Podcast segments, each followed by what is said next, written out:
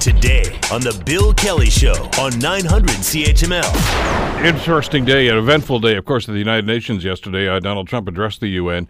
Uh, Justin Trudeau didn't, but now we're told that he might uh, later on today. Uh, which is a, a, bit of a change in plan. They actually had a brief meeting yesterday too, uh, at some luncheon or something, and uh, Trudeau went over and tried to shake his hand, and I guess they got a handshake, and that was about it. And then Trump went back to whatever he was doing. But uh, there was obviously no discussion about NAFTA, which is a bad news situation because, well, that one of those deadlines that seems to come and go is coming up again this weekend. And the uh, lead U.S. negotiator, Robert Lighthizer, says that, uh, look, at you know, Canada's running out of time. tick, tick, tick. But he says we'll still negotiate after, even if they, they miss the deadline. But they're going to move ahead with the Mexico deal. Marvin Ryder is here from the DeGroote School of Business at McMaster University to talk about uh, the latest twists and turns in this. uh, is is it's like a soap opera? Well, it is. It is, and and obviously Lighthizer is trying to put some pressure on uh, the Canadian contingent right now. I, I got to tell you, just before we get into to where we are in the negotiations.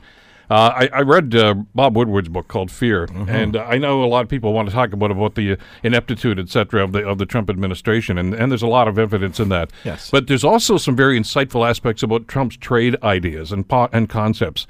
Uh, he, I, I guess, just he has been surrounded in the early days of his administration by people that said, "Don't do tariffs. It's bad. It's bad. It's bad for our economy. It's bad for everybody." Uh, expand free trade deals, and he would not listen to them. He said no. they gave him you know, report after report saying, "See, Mr. President, this is," and instead those guys are gone now because they just got so frustrated. And he's brought in probably the only two people he could find that that think trade and tariffs are, are, are, are, you know go together. One is Navarro, of course, and the other was Wilbur Ross, and it was Ross that brought in Lighthizer. Right, and I think Larry Kudlow, uh, who's now his economic yeah. advisor from TV, he's of that opinion. So, Bill, there are two camps in the world today. There is there are people who are free traders who believe that the future is opening borders and allowing goods to move and let each nation produce that that they're good at and buy from other nations that which they are not good at.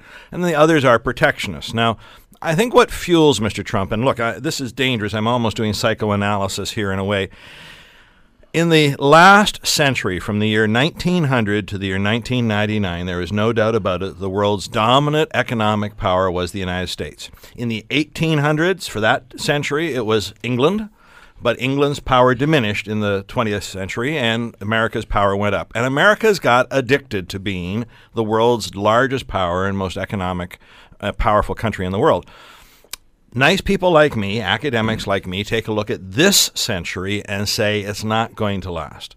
What we've seen in China since 1968 is nothing short of an economic miracle. And if it just, you just extrapolate the line, just extend it forward, probably sometime in the next 10 years, maybe even as short as the next eight years, China will become the world's economic power.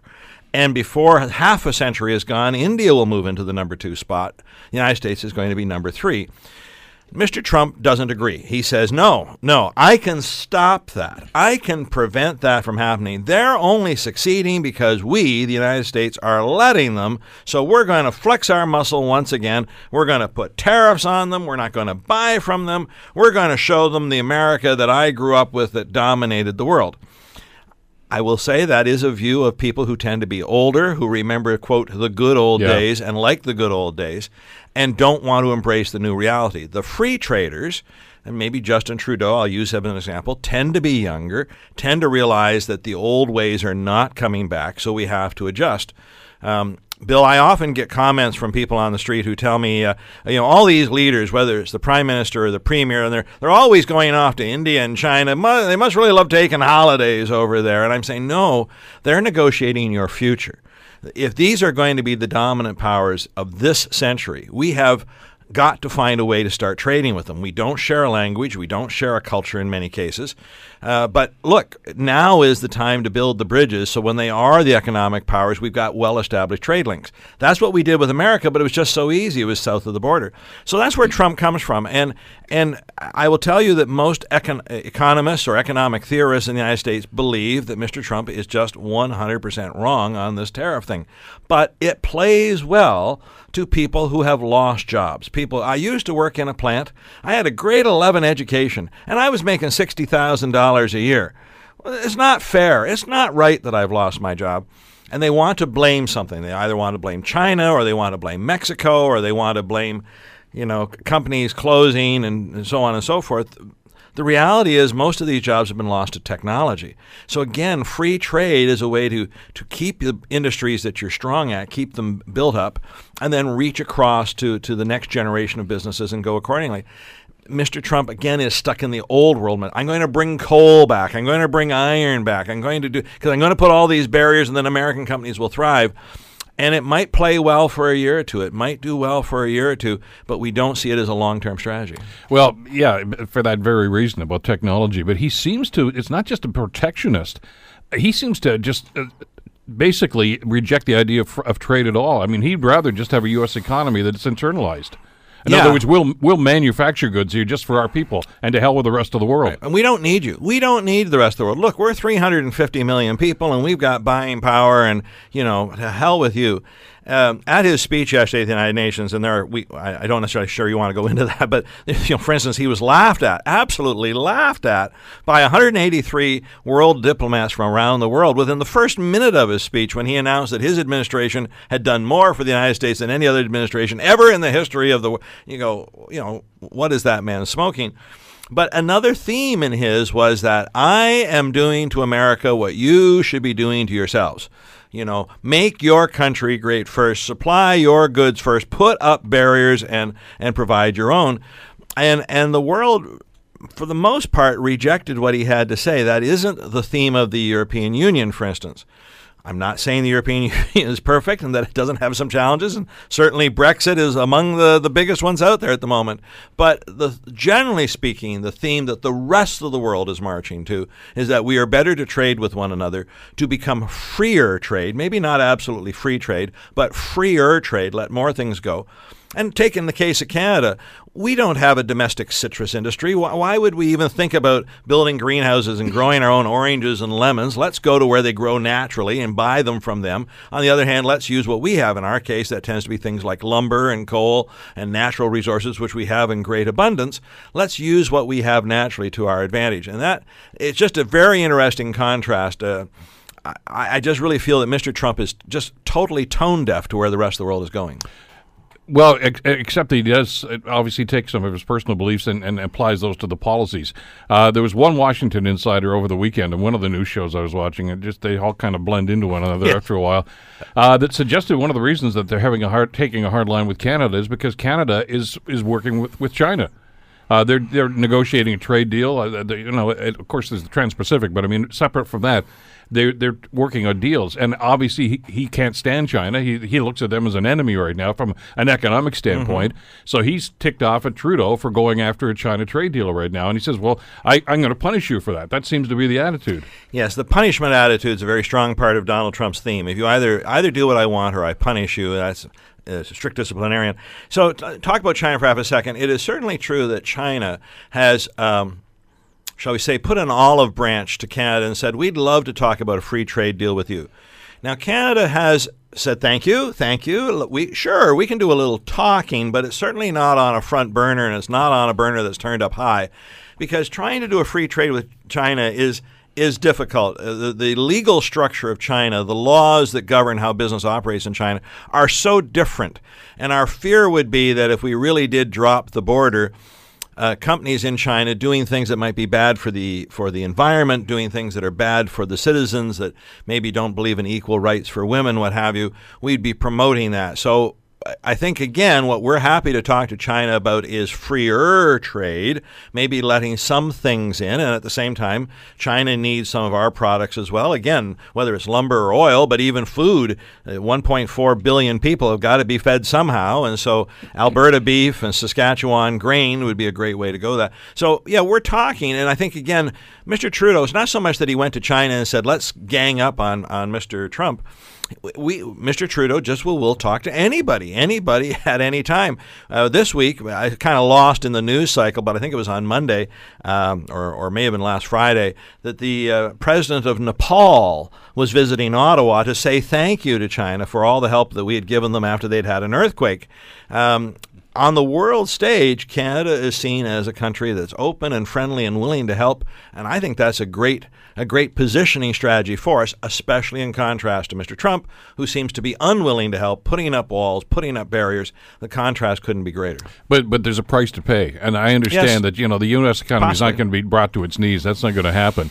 But he just last week imposed even more tariffs on Chinese goods. He did. And as we, you've talked about, I, I, guess he doesn't get this message. Uh, it's the American public that's going to suffer from those tariffs, and it's not going to be at Saks Fifth Avenue. You go shopping next week, that's not, but it's going to be at Walmart or Dollarama, and that's uh, that's Trump's base. That that's those are the people that wear the red hats and they're the ones that are going to see higher prices now, and they're not going to be able to to, to connect those dots to say the higher prices are because your president put tariffs on Chinese goods, mm-hmm. and those are the Chinese goods that you want to buy right now. Those jeans, that whatever it is, right? And a bit like Canada, when we decided to counter with tariffs, we selected products very specifically that Canadians first would have an alternative to, so that if we put a tariff on, I don't know, let's say Vermont maple syrup, there's also a Quebec maple syrup, so you don't have to pay the tariff if you don't want to. The Chinese are also being very surgical with their application of tariffs. So the difference Trump is like a sledgehammer, he puts them across whole categories of products to teach somebody a lesson. Chinese, like Canada, are surgical in saying we're going to put them on very specific goods where our citizens have alternatives. They don't have to buy American fill in the blank, whatever it is. They could buy European or they could buy something else, and we won't put a tariff on or Canadian. We won't put a tariff on those. And and so this this is you know I think they're being much more clever, and I think Mr. Trump could be much more clever. But Bill, in a way, this gets us to the question then of what happens with NAFTA because. Uh, I think maybe people are a little confused that while we have been talking about NAFTA 2.0, NAFTA 1.0 is still in effect. And so for the last year, 14 months, we have still been operating under the old terms of NAFTA. And if we don't sign a new deal, the old terms still go on. Um, Unless he, unless yes, that's he, the magic He can word. cancel it, but he's got to give what six, six months six, notice. Six months notice. So this is the question: that if we miss this deadline, which is October first, uh, and, it's a self-imposed deadline. There's nothing anywhere that says we have to have the deal by October 1st. Uh, what will Mr. Trump do? To date, he's chosen not not to uh, announce that the deal is being destroyed in six months. He's also chosen not to put other tariffs. Now, he has threatened to do both. He has threatened to say to Canada, if you don't sign by October 1, then I'm going to put 25% tariffs in the auto industry, which would be disastrous to the Canadian economy and take us back into a recession by the summer of 20 by the early summer of 2019. Uh, or, you know, he says, I'm going to just break the deal. So, six months from now, that would be what, March or so of next year, suddenly we have no NAFTA. No one's quite clear what that would mean because NAFTA itself supplanted other trade deals that we had. So, would we default back to those old trade deals like the Auto Pact, which governed the automobile sector? So, we, we really don't know. We don't know what Plan B is here. A status quo, if he leaves NAFTA, we can live with, and we'll just keep talking away and we'll find a way forward. But if he chooses to change Plan B and say, I'm either going to put tariffs on Canada's automobiles or I'm going to uh, uh, end NAFTA, signal the end of NAFTA, then that would be a, a much bigger challenge for us. Bill, one other quick thing I should note. You know, if he were to go the tariff route on the automobiles, absolutely he'd hurt the Canadian economy. But here's the amazing thing he'd hurt himself as well. Uh, all the people who've done these models and, and run it through what would these things mean, not only would Canada be in recession by the summer of 2019, but so would the United States. And his own auto sector says this is a hollow threat. Please, Mr. Trump, don't do that. We don't want those tariffs. It's going to hurt GM and Ford and Chrysler, the very companies that you bailed out 10 years ago when we had the last economic crisis. Please don't do this. But again, in Mr. Trump's world, I think I think he feels that short-term pain, a recession would be short-term pain, is worth the long-term game of teaching a lesson to those Canadians who've been taking advantage of us for so long. Uh, that's the title of Wood's book, uh, Fear. Uh, and Trump has been very open about that. He says uh, he wants to punish. He's not looking for fairness. He's looking for capitulation. The interesting idea too about the negotiations that are going on, and we've talked about Lighthizer and, and Chrystia Freeland uh, and the roles that they're playing. Uh, when he was appointed, uh, Lighthizer, as the chief negotiator for trade, and it's not just with NAFTA, as you've talked yeah. to us about before. He's, he's talked any trade with the United States right now. Apparently, one of the things that stuck in his craw for the longest time was the dispute resolution process. Uh, he never did like it, and, which is why obviously it's still on the table. And I find it interesting that he's characterizing Canada as being inflexible on this, yet it seems to be him that's dug his heels in and said, no, we're not going to continue with this. We want to have something different. Yes, when one side of a negotiation says the other person won't compromise, another way to think of it is, well, that they're not willing to compromise either. You know, if both sides had flexibility, we could find middle ground. And there are, we call it hills to die on, things that you say, I just, I can't, I, I cannot in good faith to whatever nation I'm representing change this. Um, why does Mr. Lighthizer hate dispute resolution? I think it's really easy, Bill. In the last 25 years under NAFTA, uh, Canada has filed a number of complaints, and we've won every single one of them. America thought they were in the right, and when independent people, a three party, three judge panel took a look at it, they said, No, America, you're wrong. These other nations are right. You're doing bad things. And if you're the party in power, you don't like hearing yeah, that. Exactly. Um, Mexico, I think the reason why Mexico signed the deal it did without a uh, with, with this sort of uh, uh, what they call it, Chapter 19, with it not in the agreement, was because they had never filed a complaint. Mexico had never had a problem under NAFTA. Um, uh, the United States may have had a problem, but uh, but Mexico didn't. So they say, well, we can live with it. We don't really need it. We never use that clause anyway. But that's why it's so important to Canada is that we did use it and we were successful using it. But that's also why Mr. Lighthizer wants it to change. He can't stand that Canada has this kind of success. And I should point out, Bill, this is true in any multinational trade agreement. You have to have a way to settle disputes. When one country says, oh, no, no, we're not really dumping product in your market. No, no, you've got it wrong. And we say, no, we are sure you are. Now, we love you on other things, but on this one, we're going to have a, an independent panel decide are you dumping or are you not, or are you doing something else that's wrong? Uh, and so we have these in TPP, we have these in CETA, that's the free trade deal with the European Union. We'd have it in any free trade deal with with uh, Great Britain. You have to have a way to resolve these. The American approach is just that th- any dispute you have with us will be settled by American courts and the American Supreme Court, and it won't be anybody else deciding this. And we go, no, no, if it truly is a multi party deal, we need a multi party panel. I got a couple of minutes left. What are the chances of, of, actually getting a deal then? I mean, even if it's not by the weekend, when when they seem so entrenched in this, uh, the, the, dispute resolution being one, uh, supply management is another. And I just uh, Trump again the other day when he was speaking at one of his uh, "Hey, you got to love me" rallies, uh, was talking about supply management and saying and and vilifying Canadians for saying, well, you, they put a three hundred percent tariff on on our dairy goods which is a half truth. I mean, that's if they exceed the quota. Right. There's a lot of American dairy product that comes in here duty free, a lot.